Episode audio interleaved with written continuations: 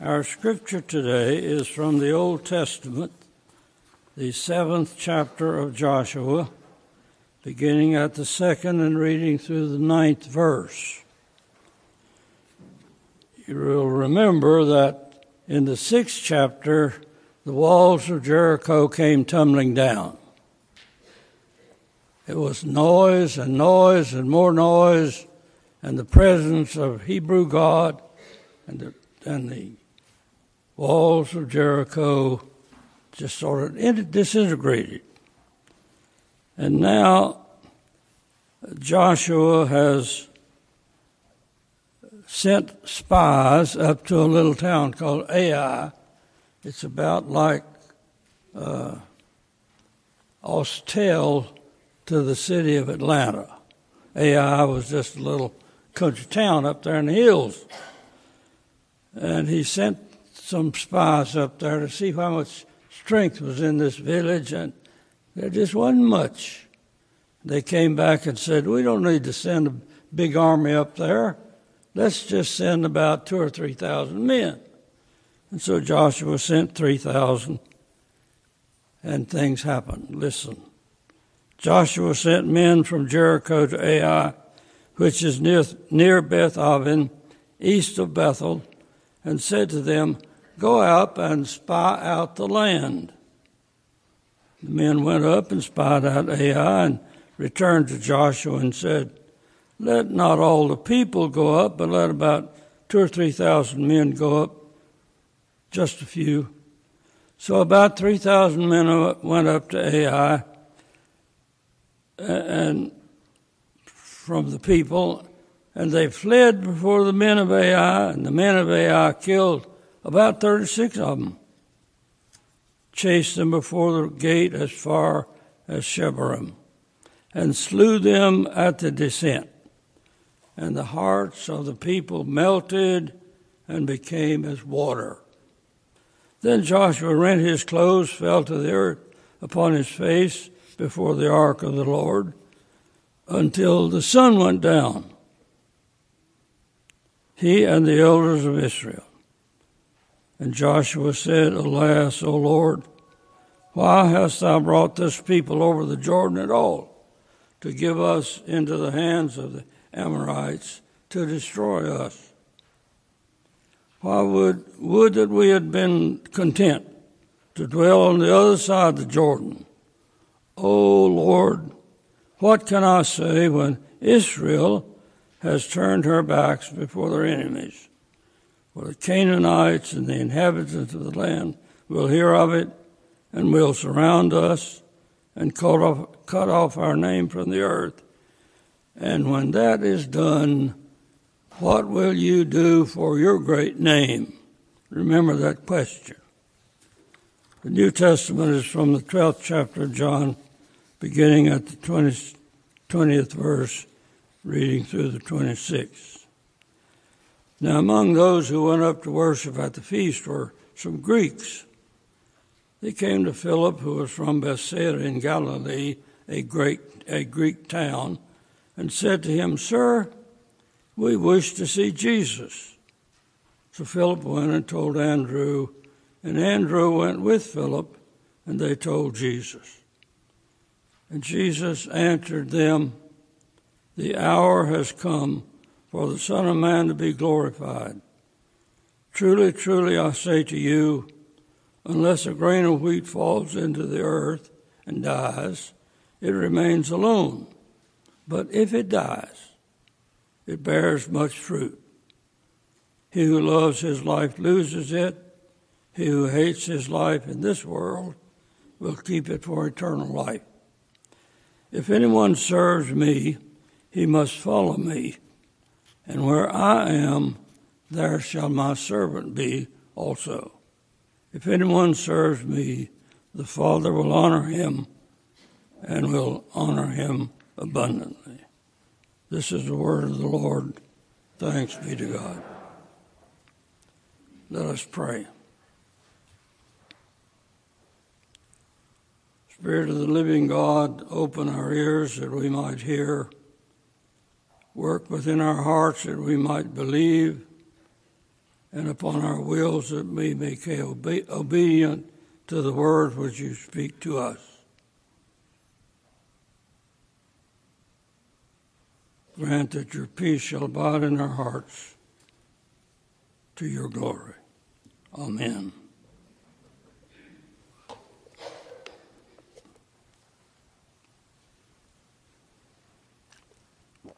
It's water, I promise you.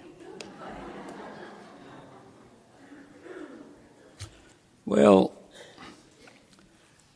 things had happened in Jericho. World shaking things had happened in Jericho. The walls of the oldest city in the world came tumbling down, and every Hebrew had his sword in his hand, and they scrambled over the rocks and killed every man, woman, and child in that city. You can judge the value of that. Anyway, everything went as was, was ordered. They took all the booty of Jericho and piled it up, all the clothes out of Brookendale, all the gold out of the First National Bank, and, and all the stuff that was in the houses of the people, and just piled it up. For that was to be an endowment for the worship of God throughout their history. Except that one dress, one ingot of gold, and a handful of silver did not get dedicated. Somebody took it. He wanted to dress up his wife. He wanted to increase his bank account a little bit. And he wanted to be able to spend a little bit, so he just put a few pieces of silver in his pocket and, and, and went home. And something happened next. Joshua sent spies to Ai, and they came back and said, That's just a little village. We don't have to worry about that.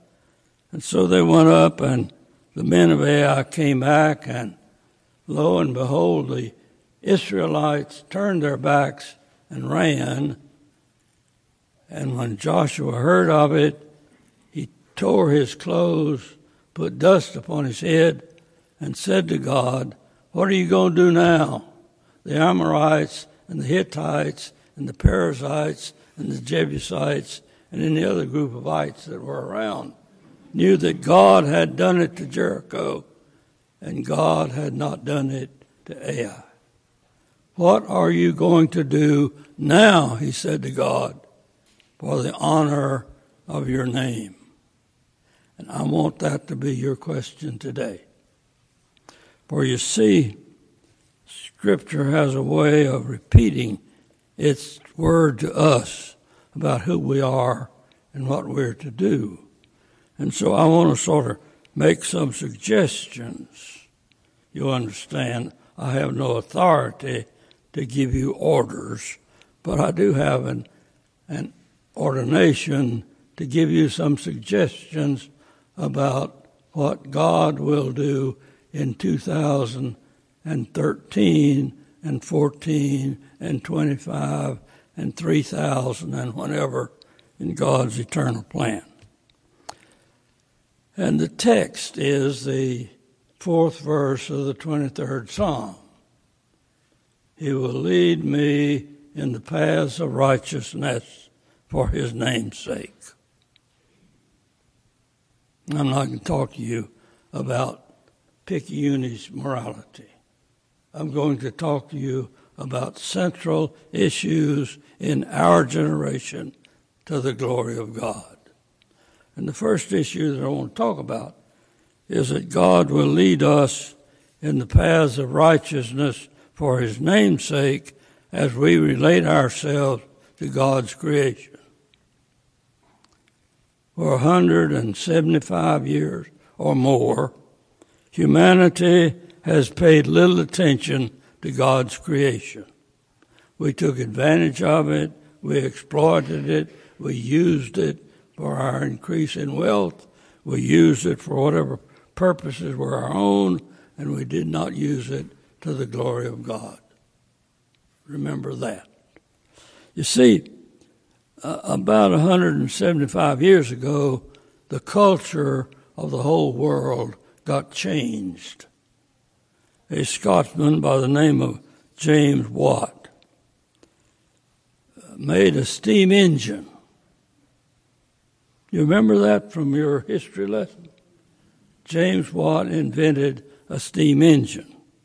It was a little thing about 12 feet long, but it had amazing power. And what happened was somebody used that sort of steam engine and built a railroad. And a railroad brought together the Atlantic Ocean and the Pacific Ocean in the United States. It brought together London and Paris in Europe. It brought together every country in the world for railroads.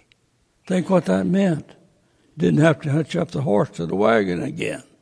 Didn't have to have a fast horse or a buggy. You, you just got in the train and went. And from that train, you got into ships at sea, and you got into airplanes that fly, and you don't have to worry much about God when you've got all of that. And you don't have to say, This is my Father's world, when you've got that kind of intellect and power at your disposal. But that was just one. 25 years after James Watt, Eli Whitney developed a cotton gin. Now, that doesn't matter much either to us in this generation, but to my great great grandmother, it made a big difference. You see, she had to spin, she had, first of all, to take the cotton seed out of the cotton boll. And then she had to spin the cotton f- film into thread, and then she had to put a loom over here, and she had to use the loom to weave the cloth, and then she could make garments. You never did that. Eli Whitney made a cotton gin, and it changed everything home economics got moved to the cotton mill. Thousands of workers began to work so that mama didn't have to do it. And lo and behold, the whole economic culture of the world changed. And then a, a Ohio man by the name of uh, McCormick made a wheat reaper. Before you did it with a scythe and, and that sort of thing, but now you did it with horses pulling a wheat reaper, and you you picked up the shocks of wheat and stacked them up, and then you loaded them on a wagon and took them to a threshing machine, and you just had that all that wheat left over, and you could feed the world when before you could not. And when man, humanity, got all that power in our hands, we forgot. We forgot that God's command to his first creation was take care of my creation, reproduce, manage my creation for my glory. And we did not do it. And now we live in a world where even at Presbyterian Village, we're trying to, to uh, re- recycle our paper and our tin cans and all of that, so that somehow we might restore to its glory God's creation. And so you can remember that God's first answer in our generation is to take care of what I have entrusted to you the sun and the moon and the stars and the waters of the rivers and the ocean and the land. That's your job. Obey it. The, the second path that I think God is leading us in this generation is a path to an appreciation of God's creation of you and me. You know, we, we sort of we sort of have a way of paying too, not too much attention to the bigger part of our responsibility to manage our lives to God's glory. In the book of Ecclesiastes, in the first three chapters, there's an interesting quest which the writer of the book talks about. He, he, he wanted to have a life that was full and complete and happy and all that sort of stuff. And so he said, I'll set out to do it. And he took four roads. The first road he took was a road to Las Vegas. Now, don't I, I know he, he didn't have Las Vegas, but we do. We have all the things that we think will give us pleasure wine, women, and song, uh, all kinds of music that attracts our attention but may not be salubrious enough to do us any good. We, we just love Las Vegas. All of us love Las Vegas. Nobody doesn't. We want to be happy. We want to be able to do anything we want to do. You know, don't you? I mean, don't you really want to be happy above anything else? You'll do almost anything for pleasure, even going to the beach when the sun is a hundred. You know, strange people. No, not strange, just ourselves. There's another road he decided to take. It's, it's the road to the schoolhouse. Now I know that, that everybody here is perfectly willing to keep learning. You read your newspaper and you listen to your TV news and you want to keep up with what's going on in the world, and I understand that. And he decided he was going to learn everything there was to learn. He read the Oxford Dictionary, he read the Encyclopedia Britannica page after weary page. He just went to school and every school he could enter. He got all the PhDs and that sort of thing that anybody could put after their name. And when he looked at it after he got all that, he discovered he couldn't talk to anybody because they didn't understand what he was talking about. That's one thing. And the other thing was that even as smart as he was, he wasn't happy. And so he tried another path. He, he took the path to the bank. He's going to get rich. Doesn't matter what methods he uses to get rich, he's going to be the richest man in the world. I mean, Bill Gates has got nothing on him at all, nor does Warren Buffett. He got rich. He could buy anything from anybody that he wanted. He had so much money, he didn't know how to manage it. But it just kept growing. That's one of the things about money. When you got enough, it just keeps growing. And his grew and grew until he was the richest man in the world. And he said to himself, that's just like smoke. And then he decided that he would go to the courthouse. You got to live up to some standards, and he will learn everything he can possibly learn about how people get along with each other. And so he read all the laws and, and consulted all the law books and, and made $300 an hour when anybody asked him how much he charged to counsel them and, and, and, and all of that. And when he knew all the laws and watched all you people break most of them sooner or later, he, he, he just smoke. That didn't worth anything. And at the end of the book of Ecclesiastes, the writer says there's just one thing left that's important love God and obey His commands. You see, when we try to decide these other paths that lead us to smoke. All of us need somewhere a stable foundation for life and obedience to the Creator God. And so, watch the paths that you walk. Glorify God by walking in the paths of righteousness for his name's sake, relate your life to the eternal. And then there's another path that God leads us that is the path of righteousness, and that is the path home. One of the most delightful little books that I've ever read is Beside the Bonnie Brier Bush. If any of you are Scotchmen, you may remember that, that that's one of the classics in the church in Scotland.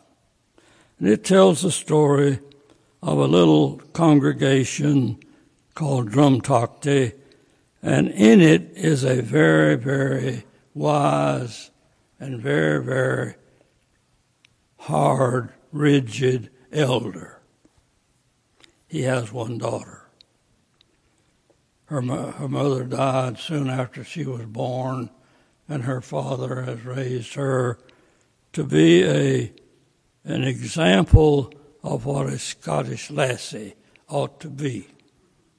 And she has been that for 18 years. And then one night, after her father had gone to bed and she heard his snores, she took her suitcase, went down to the railroad station, caught the train at 4 o'clock the next morning, ended up with an aunt in London. Poor Lachlan Campbell felt broken-hearted. She was his treasure. He had reared her from a child, and he had seen her grow into one of the ideal young women of Scotland, and now she has run away. She isn't there anymore. Percy's angry. He's angry enough to take out the family Bible and scratch through it with his knife until her name is illegible he'll show her. He grieves in his solitude. He wonders where Flora is. He wonders how she's getting along, but he will not relent and invite her home. Never. One day, one of the members of the little kirk in, in Drumtochty writes a letter to her sister with whom Flora is living in London and describes what's happening to Lachlan Campbell. He just isn't a good man to be around anymore. And so she writes, Flora reads the letter, she gets in the train in London and goes back to her hometown. She gets there after dark. She knows the way from the railroad station to home and she's not at all sure what's going to happen when she gets home. She remembers this rigid nature of her father and the way in which he has so completely controlled her life. But she journeys on slowly through the, the copse and until finally he looks and there is a light in the window in the house. She's not sure what that means, but, but she hopes. She knocks on the door, and Lachlan goes to the door and confronts his daughter and welcomes her in, sits down in the chair, puts her on his lap, and says the 99 words for I love you that's in the Scottish language. All 99 of them. And then he then goes to the Family Bible, opens it, and rewrites her name where it belongs so that she is his again. You see, home is where, when you go, they have to take you in. Don't forget that. Home is where, when you go, they have to take you in. I can attest to that. I scared my father half to death by driving up to his house at four o'clock one morning in the midst of my schooling life, and, and he wasn't exactly sure what that strange vehicle with lights in it, one on each side, was. You see, my father was a farmer, lived way out in the country. But when I knocked on the door, it was opened from the inside. It always is.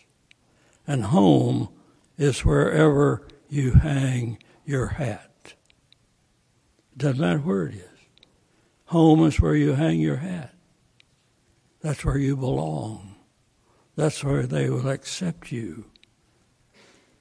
And the ultimate home is the one that Jesus talked about when the Greeks came and he said, Where I am, you will, where you are, I will be also. I had one sister. I had seven brothers, but we all had a sister, just one. The last conversation I had with her before her death at the age of 100, she opened the conversation by saying, Sam, where is heaven? Well, somehow I said, It's where God is. And a smile came over her face, and she said, That's everywhere. That's home. On the night my best loved brother, when you've got seven brothers, you better have one that's best loved. You know, otherwise you're overwhelmed. My best loved brother was 84 years old, and somehow I had the feeling that I needed to go see him. And so I went from Florida to North Carolina and discovered that the night before our arrival, he had a terrible experience and thought he was going to die, but he didn't die that night. The next night, about six o'clock, he had another one of those, quote, spells and became comatose. His daughter sat, sat on one side of his bed. I sat on the other side of his bed, and we each held a hand. And from six to nine, he stayed in his comatose state. And about nine, maybe a few minutes after, he roused from that state, looked us straight in the eye, and said, I think I have been faithful. I didn't say the right thing, but I said, I know nobody who has been more faithful to their God than you have. He closed his eyes, went back into his comatose state, and two hours later went to discover, he discovered the text. You see, he, he had told me two years before this that he wanted me to preach his sermon at his death. Now, now, he even gave me the text. He said it's in the book of Job, the 42nd chapter, and the verse. I have heard of you with my ears, but now I see you with my eyes. Ah, that text was enough. And I knew that he was in the presence, following the path all the way to God's home. You can be there too. Only believe. Let us pray. Eternal God, we commit ourselves to you and you for you're faithful in all things. You encourage us to love you, to obey you, to serve you. And with all our heart, we sometimes at least want to do that. Confirm us in our faith. Through Jesus Christ our Lord. Amen.